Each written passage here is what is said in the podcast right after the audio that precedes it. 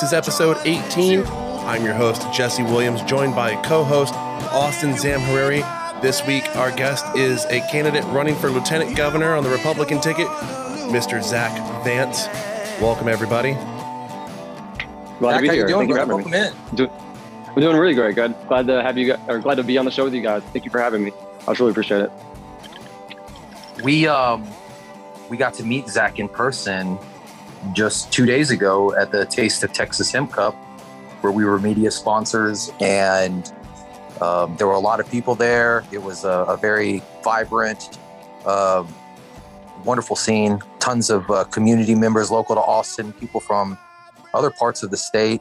Zach, it was a real pleasure meeting you there, and so welcome to our show. Thank you. Thank you. It was a pleasure meeting you guys. That was a great event. So, you, you live in Austin, correct? Austin, Texas. I live on the outskirts of uh, Travis County. I'm in uh, Lago Vista, actually. But yes, Au- Au- Austin, I guess. Oh, Yeah. that's uh, that's where one of our board members lives. That's wonderful. Okay. Yeah, I love it out here. It's I, I love the wilderness and just the hills, and it really makes you feel like you're in the hill country, not just in a city of Austin. But the city of Austin was way too expensive for me too. Anyways, Oh, understand. when we were looking for a house. I'm lucky I'm in the position where I'm at where I got my house almost four to five years ago. So what I'm paying for my mortgage is way better than anybody could get for rent right now. So I, I've really lucked out in that aspect. Yes, yes. I saw the store today. It, it it's up uh, like thirty percent, something like that, from last year.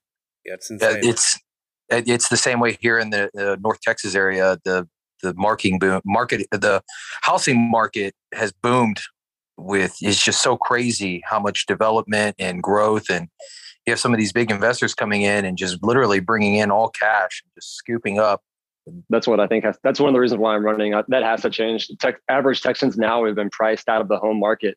The only way you can buy a house now is if you sold your house in California or New York or somewhere and you move here. And they're buying them like sight unseen, and and they just have they have play money. And I and one of the one of the things I'm running for, just to jump ahead, is uh is out of state buyers need to be taxed on on their their offer. So they put an offer on a house, they and the offer goes through, they accept it, they need to be taxed another 20 to 30% on top of that offer because they're putting in offers 20 to 30, 40% over asking price. So if to level the playing field for Texans, they can't afford that. They don't have that kind of money. So that's one of the big things I'm trying to trying to push. so I met you back in, what was it, October, early November? Eh, early Yes. November. It was at a Texas NORML meeting. And you told me like, hey man, I'm I'm wanting to run for lieutenant governor. I'm gonna be on I want to run against Dan Patrick. I've been told I've been pushed towards you, pointed out point, you pointed me towards you. What can I do? And I was like, well, why don't you come on our podcast? And here you are. I appreciate that you you're taking the time for this. So let's, No, let's get some started on where you stand at on cannabis. Um, I have, so a little bit of history with me. I was in the Marine Corps and I was I was wounded overseas in 2010, and um, after two years of, of I was on pain heavy lots of pain medication for over two years, and had two surgeries in that time period. And when I got out, I had a lot of issues with uh, like PTSD and anxiety, depression, and then I was heavily addicted to my my pain medication. And so before I got, got out, I came the medication and then um, got kind of thrown thrown back into the, the, the wild or whatever. But cannabis really helped me. It it gave me a new lease on life. It just made me a, a better person. I was happy again. I I just it, it helped me so much, and I and that's kind of what got my foot in the door here. I started lobbying in the '86 legislative session with a lot of veterans for medical cannabis. The big bill in the '86 legislative session was uh, House Bill 1365, which is a full-on medical program. And I went and testified with everybody, a lot, lots of people. Sorry, so many people in the room. There's about 80, 80 to 90 percent of the people in that room. The committee hearing were pro, were wanted the bill to pass, and and and never made it. I, I don't, I don't think it even made it to the uh, the Senate floor for a vote. They just they just kind of it was it was all because of Dan Patrick. And I said this this has to change.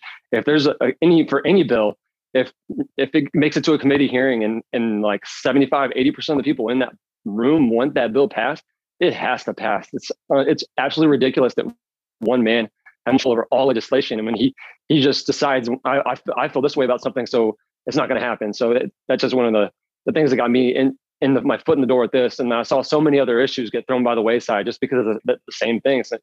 Same Dan just didn't want. He's he's stopping Texas from becoming um, has so much potential, and he's and he's stopping it. And um, but yeah, I'm just I'm I'm super pro cannabis. One thing about cannabis though, I I I am meta pro medical cannabis, not pro recreational cannabis. Um, i won like a, a, California Prop 215 bill or a Oklahoma uh, question. I think it was 64 or something like that. But I think recreational cannabis leans more towards the the uh, uh, quantity over quality, and medical cannabis leans towards small farmers and quality over quantity. And I don't want massive producers coming flooding the state and uh, and just hang out subpar product for it's really expensive. That's what happened in California when it went rec. I do not want that in Texas. I do want a, a, quality medical marijuana program, but first decriminalize it for sure. Nobody belongs in in jail for any type of drug. I feel like uh, being a drug user doesn't make you a criminal. Um, stealing for those to get money for those drugs makes you a criminal. But just you, being a, a drug user, nobody belongs behind bars for that, and that's a, that's what has to change. I would say a fair way of of pointing out that the nobody behind belongs behind bars for drug use is that they don't owe that sort of debt to society for their drug use. Absolutely. Absolutely. Especially, especially for a sickness, right? So like medical community has deemed addiction a disease, right? And so we're punished, we're literally punishing people for being sick. And it just exactly. doesn't make sense. And I also, first of all, would like to uh, thank you for your service. appreciate um, that. Thank you. And um, thank you also for coming back home and continuing the service by coming to the Capitol and testifying. When you said the 86 legislature, uh, this is 2019, correct? Yes. Uh, in 1365, I remember correctly. Um, and let's address real quick historically what the Lieutenant Governor Dan Patrick had done. He had just come off uh, winning a reelection bid in 2018 um, against Mike Collier, and we we had two medical cannabis bills um, that were heard in uh, House committee hearing. Um, one was HB 3703, which was authored by Representative Stephanie Klick, who was the author of Senate Bill 339, the Texas Compassionate Use Act, back in 2015. We also had uh, Representative Eddie Lucio III, who authored HB 1365. And this was the more progressive, expansive, uh, and heavily favored by most of the community. This was the bill that I, I think everybody wanted. Uh, Absolutely. Yes. Um, and so, yes, you're correct. This bill actually made it over to the legis uh, to the Senate side before uh, 3703 did. They both ended up making it over there. Um, in fact, they both got super majorities in the House. Both passed. Um, yeah. And that is where Lieutenant Governor Dan Patrick kind of Stonewall 1365. Obviously, was authored by a Democrat, so we know the politics were in play. And then 3703, which was Representative Klick's bill, uh, that was the one that moved forward, and it was quite. It was much more limited in scope. Uh, I will also note that Dan Patrick sent out a nasty tweet about um, HB 63, which was the uh, penalty reduction bill for one ounce of flour or less. Um, yeah. It would have made flour one ounce or less a class C misdemeanor across the entire state. This was doctored in uh, for Governor Abbott. Uh, this this is what Governor Abbott wanted. Is what he had campaigned on uh, for the 18 election, and um, that bill was made for him and passed with a supermajority in the House. And what does Lieutenant Governor Dan Patrick do? The minute it comes, he says it's dead in the water. Um, and so, yeah, I just wanted to kind of clarify, you know, yeah, yeah. That, that, history. And I, I, thank you one more time for coming to the Capitol and getting involved. And and now we're seeing you really getting involved, if you will. I, I wrote out I wrote up uh, like a four page story of how cannabis really helps my life, and went to every office and handed it to them and I feel like they just walked around the corner and chunked it in the trash. They just don't know. They don't care because they know Dan's not going to pass it. So you could fill your heart and soul to these people and say, I need this. I need this in my life, please. And if Dan doesn't want it, you're screwed. Oh, yeah. He's, uh, as was pointed out to people this session, he is a one man calendar committee. He is a one man committee like driver. He puts everything in the committee. He picks when it goes there. He picks when it can come to the floor. He can mm-hmm. change what's going to. They they put out this list of what they want to do for the day and he can suspend that and just move everything where he wants and goes, oh, well, no, this is more of a priority. Let's do it now. He can literally look mm-hmm. around the gallery and say, oh, there appears to be nobody here. Let's get this these two or three bills done now. And then like we've had it where like there's just you can tell it's majorly it's big time cannabis advocates in the gallery waiting. Mhm. And then as they start Yeah. to taper off throughout the day, it's like, okay, well, now we'll do it. So there's not as many, it, it appears that they do it so there's not as many eyes on the bill. exactly, exactly. Right. This year, uh, this year we got the shenanigans with having a really solid penalty reduction bill. Uh, I think it's twenty five ninety three was Moody's bill that would have made two, up to two ounces of concentrate a class B misdemeanor, which right now any amount is a felony and still is. Um, and th- that's where we got the D8 amendment that was added to the uh, funny thing, a penalty reduction bill that actually added penalties. So, um, and then not just that, but there was D8 language that was to be added to the hemp bill, the hemp expansion bill that had again passed passed with a supermajority in the House, and here we have ultimately the responsibility lies on the lieutenant governor um, wanting this uh, prohibition of of uh, a, a specific cannabinoid and or other cannabinoids to uh, get any kind of cannabis legislation passed. And so when when both of those bills, their authors were not in favor of adding that language, and essentially both of them died. The only thing that passed was uh, HB 13, 13, I'm sorry, 1525, which was again Representative Klick, Stephanie Klick's bill. And even it had been tailored for the governor and had been heavily modified by the by the Senate on the floor and passed at you know to what we have now, which is the 0.5 percent to one percent THC by weight, and um, they omitted chronic pain. They did allow PTSD. So um, you know the lieutenant governor e- 20, 2019 2021 uh, he when it comes to cannabis the, he has some very tricky politics that he likes to play Yeah. So you mentioned Zach about Oklahoma's program a moment ago, and I know something that Texans are the, the advocacy scene for Texans and cannabis is really concerned about that Oklahoma has allowed is what firearms. I want to say weapons, firearms, and they don't restrict the, their medicinal users users from having firearm access, whereas people have pointed out they've been wanting to fill the forms out here, and they're like, "Well, I don't want to fill this out," and we claim to be lying, and our own legislative representatives have said, "Well, we can't have both." And I wonder where you were, where you possibly stand on that. I think if you can have guns in the home with fridge full of beer, you can have guns in the home with plants, cannabis, anything. I think I'm pro Second Amendment a thousand percent. Um, I, the biggest thing for me is I want to keep firearms out of the hands of people that should not have them. But if if you're if you're just a normal person, you love your you love your firearms, then I think and you love your cannabis too, then there's no reason that should be you should say you can't have you can't have firearms in your home if you if you're a medical cannabis patient or something.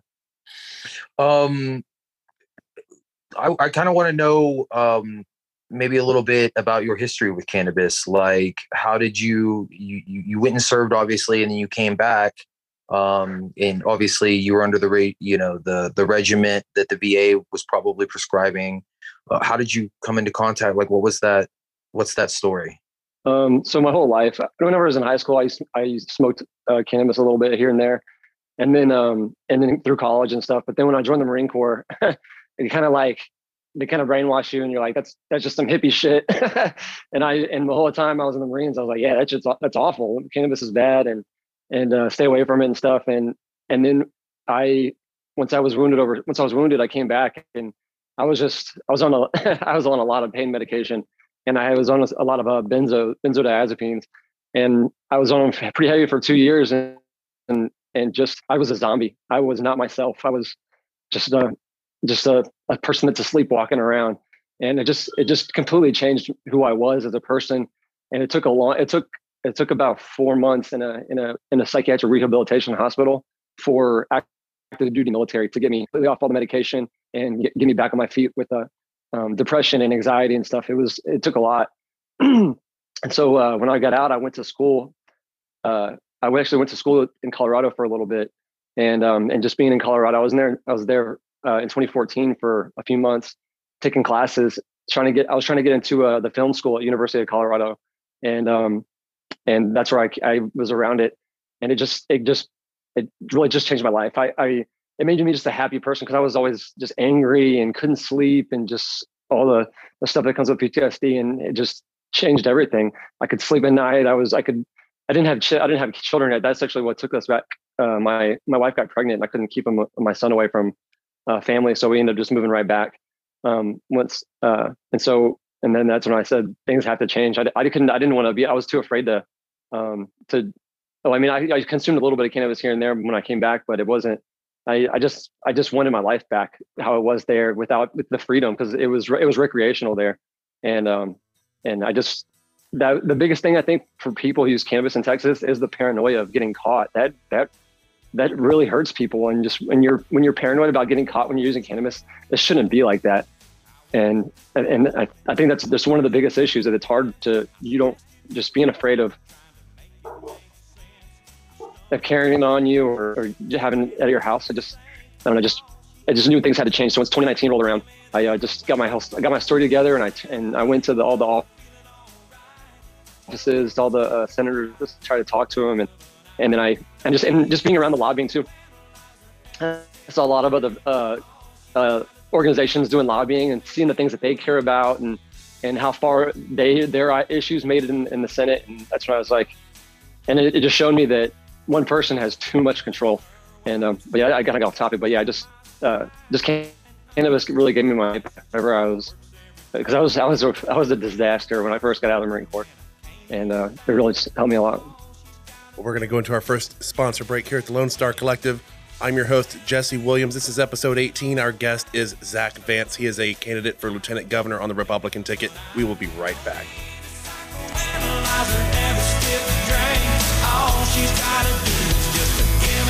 Me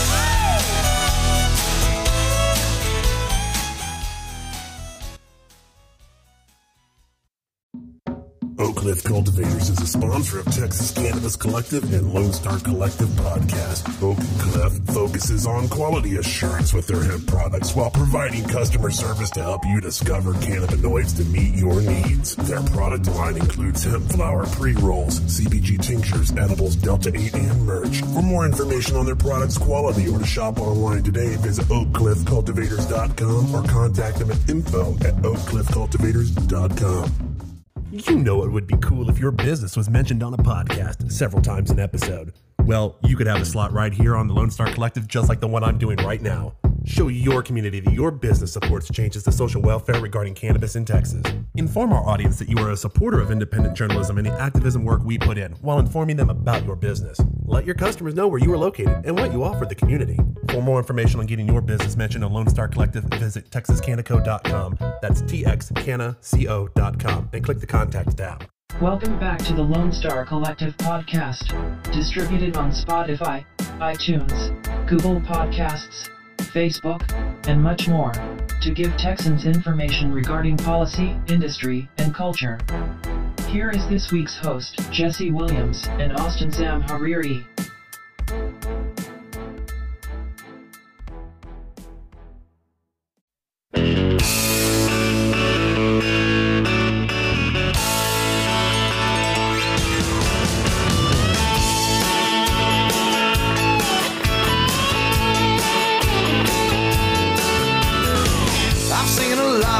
Zamhariri. I've been around the world.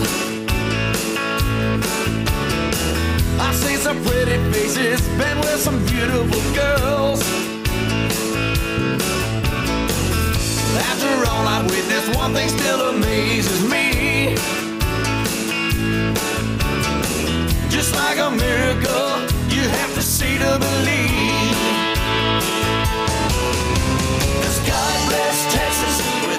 Welcome back to the Lone Star Collective podcast. I'm your host, Jesse Williams, joined by guest Zach Vance. He is a candidate for lieutenant governor on the Republican ticket.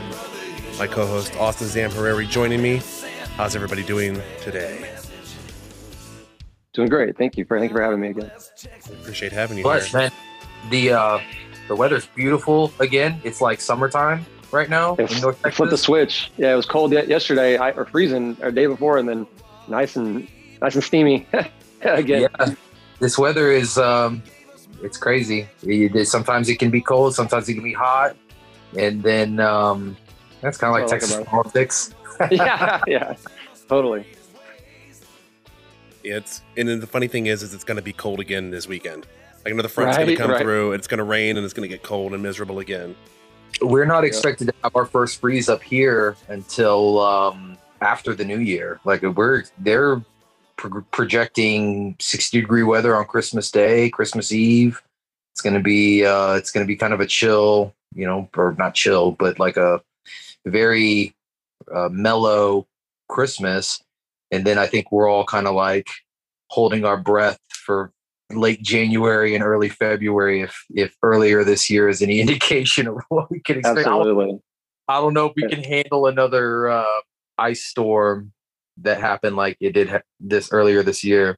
It'll be the nail in uh, Greg Abbott's coffin if it does, because if because he guaranteed that the the grid was weatherized and stable, and if anything happens, it's gonna be it's gonna be rough for him in the primary.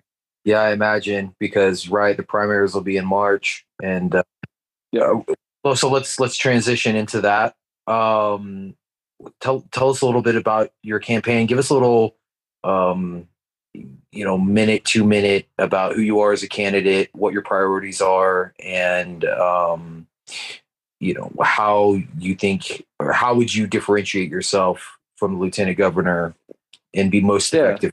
Um, Mike, this is a campaign about people over everything. First off, no more bullshit, and then people over everything. There's too many people that need too many things that they just either don't care about or it's just not on their radar. Um, like the housing um, and property taxes. Dan Patrick's ran on property taxes for the last 12 years, and they haven't gone down at all. But uh, for me, it's just just putting people over everything. That uh, I campaign's kind of off to a slow start. Um, just really trying to get my name out there. I I just really throw my head in because I'm I'm a good person. I really care about people and wanting to make people's lives better. And we just don't have that right now. Dan Patrick does not give a shit about anything besides keeping that office, staying in power, and being able to stop all legislation that he doesn't like that comes across his desk. For me, um, I have a lot of things I want to accomplish. Um, getting people, uh, getting as many Texans as possible on some form of healthcare. Um, teachers right now, they are their classroom sizes are getting larger and larger. There's fewer and fewer teachers. They don't have subs so to, to for them to go on vacation. They have to combine classes so one teacher can get out, and their pay is not going up. That has to change. Our teachers are hurting so bad right now. Um, law enforcement across Texas. Uh, I'm a big. I'm I'm back the blue a thousand percent. I'm a police in my family, and just I hear that with Austin being so low on numbers of staff, um, emergency services, uh, uh, paramedics, they there's so little of them that they're all taking their retirement. They they just can't handle the workload. We just need to figure out a way to get more people hired on at these local departments. I know the state can come up with something to help uh, help uh, the police across the, the state be um, back to operational capacity with employees and and just really take care of them, make sure they're, they're treated good, pay wise, and everything. Um, I know the for me one of the things I want to focus on is the uh, the rape kit backlog. I know they just got some more money so they can start working through that, but that really is a big uh, issue. I, I, I think people who commit sex crimes or commit violent crimes need to go to jail for a very long time, and that's not happening. They're getting out. Um, they shouldn't get bond, or they should get a bond, but it should be extremely high for them. Not, not they can't pay it. Um, but just people who commit sex crimes, to me, I don't think there should be a a sex registry. The registry should be cell six, block eight, because they stay in jail. If if a person can commit a sex act uh, over the age of 25 with somebody that's under the age of 12 they don't ever need to be back on the streets ever. I want i want life sentences to be handed out for sex crimes. Um, another thing is uh, lowering property taxes. That that has to happen. The biggest burden on people is um, uh, people who are uninsured that go to the emergency room that bill is charged back to the homeowner.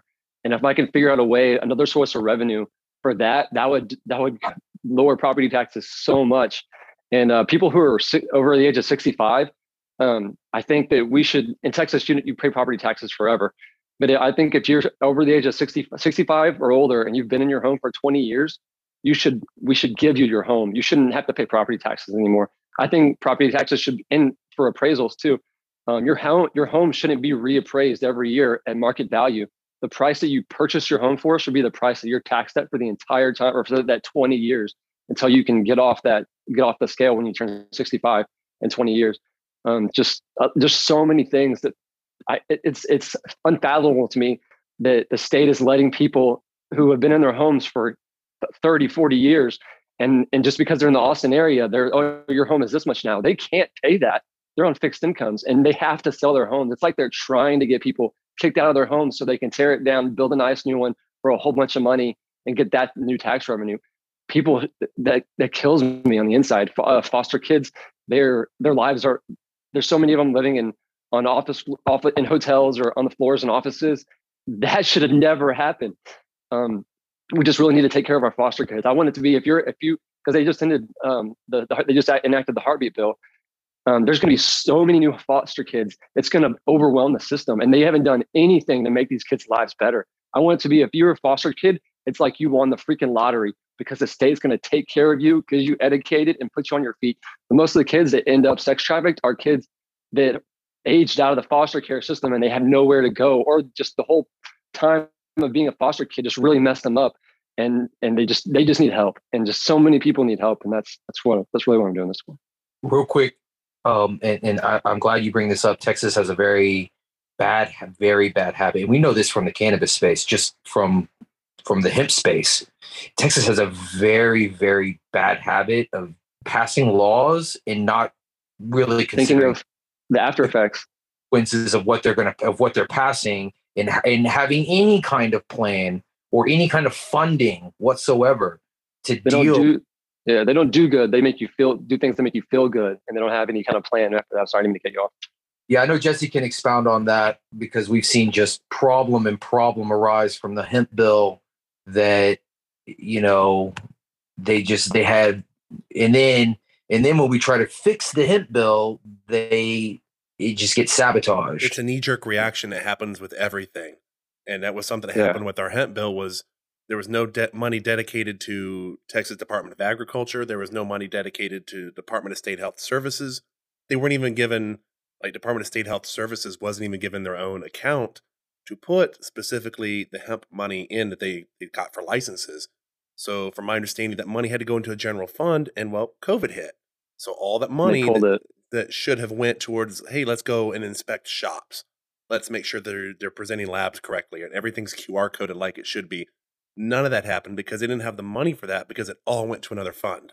And I'm not saying it's bad that it went to COVID relief, but that was something they brought up in this legislative session. And at least the bill that was possibly going to go through was going to address that. But it was a little too little, too late. Yeah. And it became yeah. a disaster. Right. And like things that we're talking about, like for instance, when they legalized 0.3% THC, well, they technically legalized Delta 9 THC, even in a minuscule amount. And that caused repercussions from an enforcement standpoint because then you had big, you know, DAs from huge Texas counties just dropping cases because they said, well, you know, we can't, we're not suck our money out.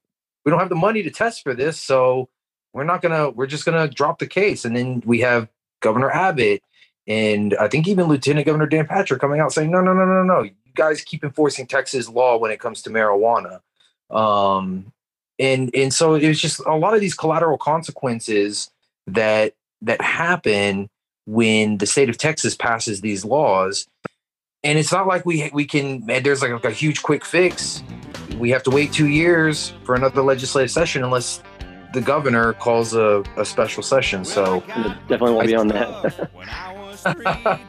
um, I definitely appreciate that you understand that that there, yeah, even with things like the heartbeat bill, um, there is a massive undertaking that also comes with that kind of, you know, radical change, um, especially from a federal government standpoint. So, we're talking well, we're going to go into our second break here at the Lone Star Collective. This is episode 18. I'm your host, Jesse Williams. We're joined by guest Zach Vance. He is the lieutenant governor candidate on the Republican ticket. He's one of those candidates, and we will be right back after this sponsor break.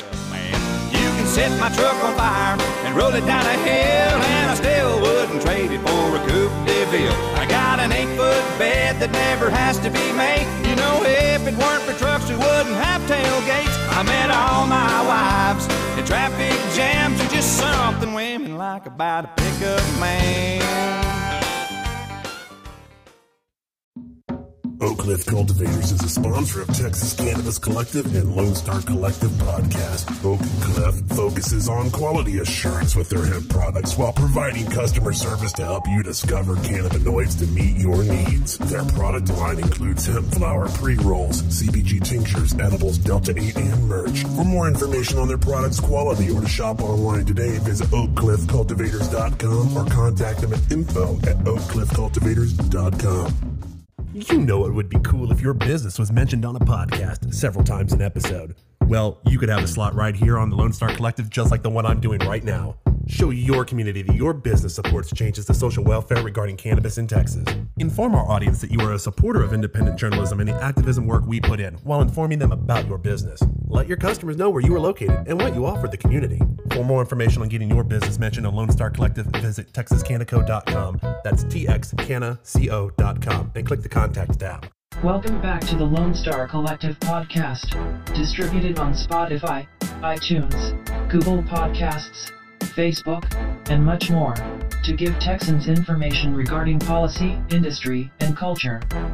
Here is this week's host, Jesse Williams and Austin Zamhariri.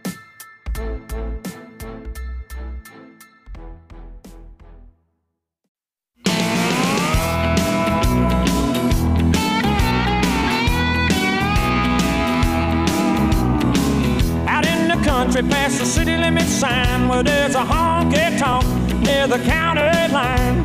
The joint starts jumping every night when the sun goes down. They got whiskey, women, music, and smoke. It's where all the cowboy folk go to boot scoot boogie. Welcome back to the Lone Star Collective podcast. This is episode 18. I'm your host, Jesse Williams, joined by co host Austin Zamhariri and our guest this week, Zach Vance. He is a Republican candidate for lieutenant governor in the election of 2022. Welcome back, Zach. Thank you, thank you. Austin, do you have any final thoughts? Um, I'm just no, I'm I'm really excited. Uh, I guess one last request I might have, and um, we we are building out a veteran group um, of our organization, uh, and I, I can't get into too many details about it because we're still building it out. Uh, we look to unveil a lot more of that in the beginning of 2022. But uh, as we have this veteran group, Zach, um, I'm hoping when we start meeting as a group and bringing in veterans where they can connect and we can talk about cannabis and, and healing uh, and holistic approaches to uh, recovery. Um, I'm hoping that you'll come out and you'll speak A as a political candidate and B as a veteran in Texas because we'd love to have you a part of that. Yeah, I'd love to. That's that's huge. Just getting the veterans together and sharing our our stories, what we've been through, and and if they're not not uh, if they're new to cannabis, just how it how it is medicine. It it does help. I mean, there's I guess there's a point where you can use too much. I guess because whenever I can I've seen people that kind of they're still going through problems and kind of put all that weight on cannabis. But cannabis is so much better than trying to if you can't sleep at night drinking a two pints of whiskey or a whole six pack of IPAs just to go to sleep. Just cannabis is such a better alternative for veterans. And it didn't just having a group together to to have camaraderie. I think that's that's huge. I wanted to ask you about your military experience. Um, so as a Navy vet myself, but I never got to really leave the states. And you mentioned already you went overseas, so you've got this, this larger view. And I wanted you to give some of your background as to what you did in the Marines to give the audience and voters an idea about who you are as a military person, the veteran. Okay. Yeah, I um I when I was 22 years old, I I kind of wasn't going anywhere in life. I I had uh I used to go to the Stephen F. Austin State University and I joined a fraternity and had a time in my life, but I didn't do well in school. So I ended up dropping out and I started going to uh, community college, went to Collin County, uh, Eastfield Community College, and uh, and had some car problems, had to drop out. And I was living in uh, Lewisville, and um, and I was I had family that's in the Marines, and so I said, hey, what, what do you think I should do? And they said, hey, man, just join, join. So it'd be good for you. And so I ended up joining, but I had to join. Uh, I had to go into the reserves, and so uh, in 2008 I joined the, the Marine Corps Reserve, and then got to my unit in uh, 2009. And at the end of 2009, they said, "Who uh, who wants to go to Afghanistan?" And I said, "Hell yeah, I want to go." And um, so we got activated 2010. And so we went from March to, well, we got to Afghanistan in March. I was a, a, a truck driver. I was in uh, motor transportation, specifically a, uh, uh, it's called a logistical vehicle system. I was trained for that, but I never really drove it. But that was my MOS, uh, LVS operator, and I just drove uh, seven tons around. But I, in Afghanistan, I was, uh, I we just ran convoys across Afghanistan, middle of freaking nowhere, and just tried to dodge IEDs. And uh, 2000, and in June uh, 10th, I hit an IED, and it it really messed my leg up, and um, just it was I don't know, it just it just really messed my leg up for a while. And so I had one surgery when I first got back to uh, to California. And it really that that surgery helped my foot but it still gave me so much pain. And i couldn't i spent the next like next year just to, doing physical therapy and and trying to get my life my foot better but it just wasn't getting better and in 2012 i had one more surgery to, to fix all that and it finally helped and i was finally able to get off the pain medicine but by that point it was i was too far gone so so i had to go to an inpatient rehab center and uh and it took four months, but I finally got off all that, and and uh, but I was still kind of a wreck. I uh, I retired and I, I got put on put on a it's called temporary disability retirement, and I got put on that in 2013 in August when I left the Marine Corps, and then I, I finally got my my retirement retirement in 2017, and I graduated at the same time I graduated from uh, the University of North Texas. I went back to school, um, got a degree in media, and just life's been pretty good. Where'd you go to school? Uh, I was going to uh, community college in Denver first, and then uh, for, went there for a semester, and then came back, or two semesters, and came back and started going to. I got accepted to University of North Texas to their uh, radio, film, and television program, and that was awesome.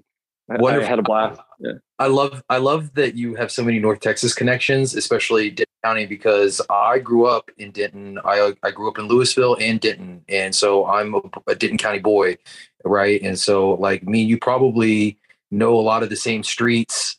Um, yeah, you know, in Lewisville, and then also in Denton as well. But you know, I graduated from Billy Ryan High School, and that's that's the big high school that like goes to all the state championships and has for a long time. So um, I love that that you know that you you understand Texas, you know about Texas communities. Obviously, live in the Austin metro area.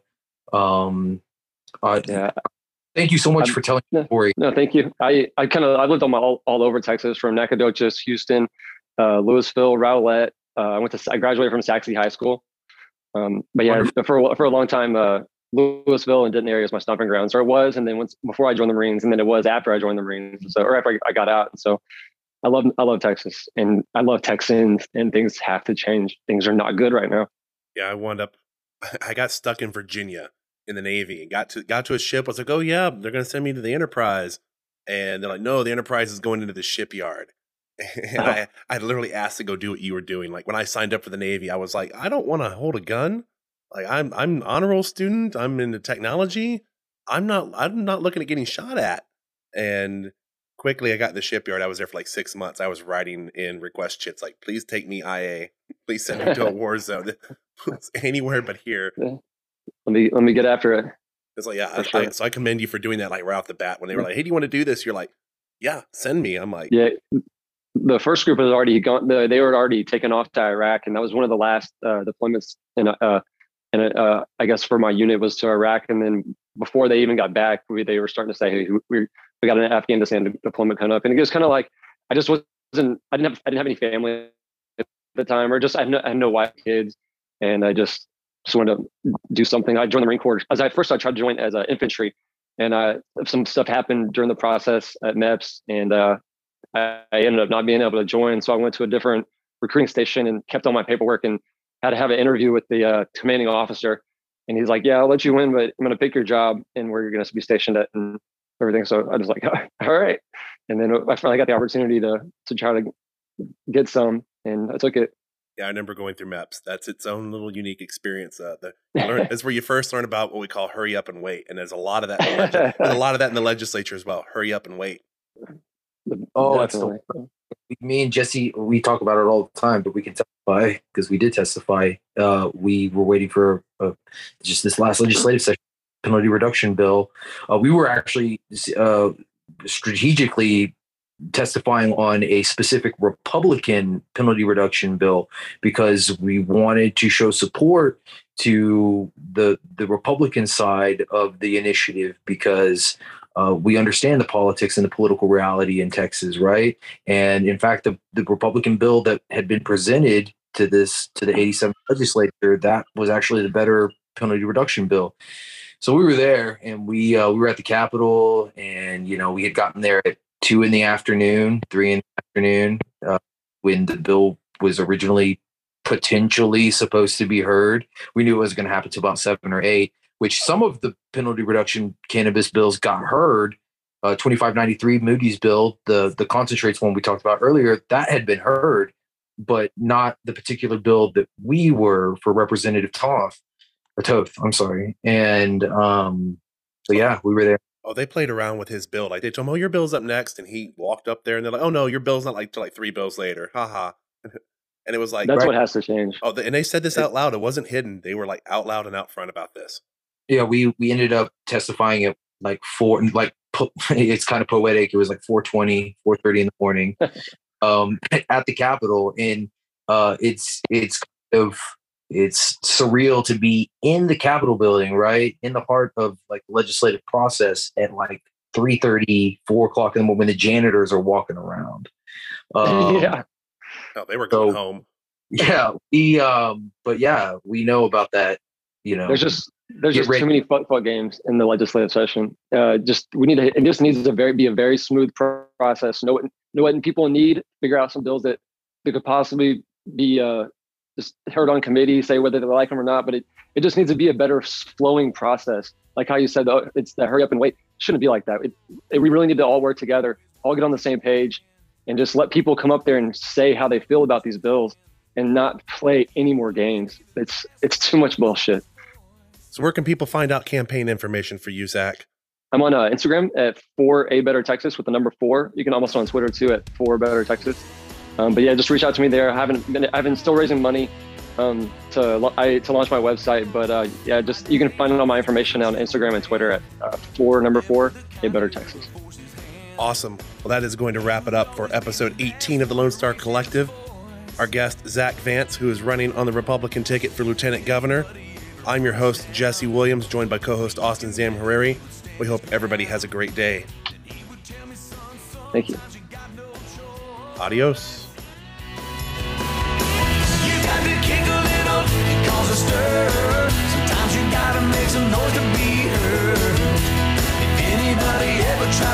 You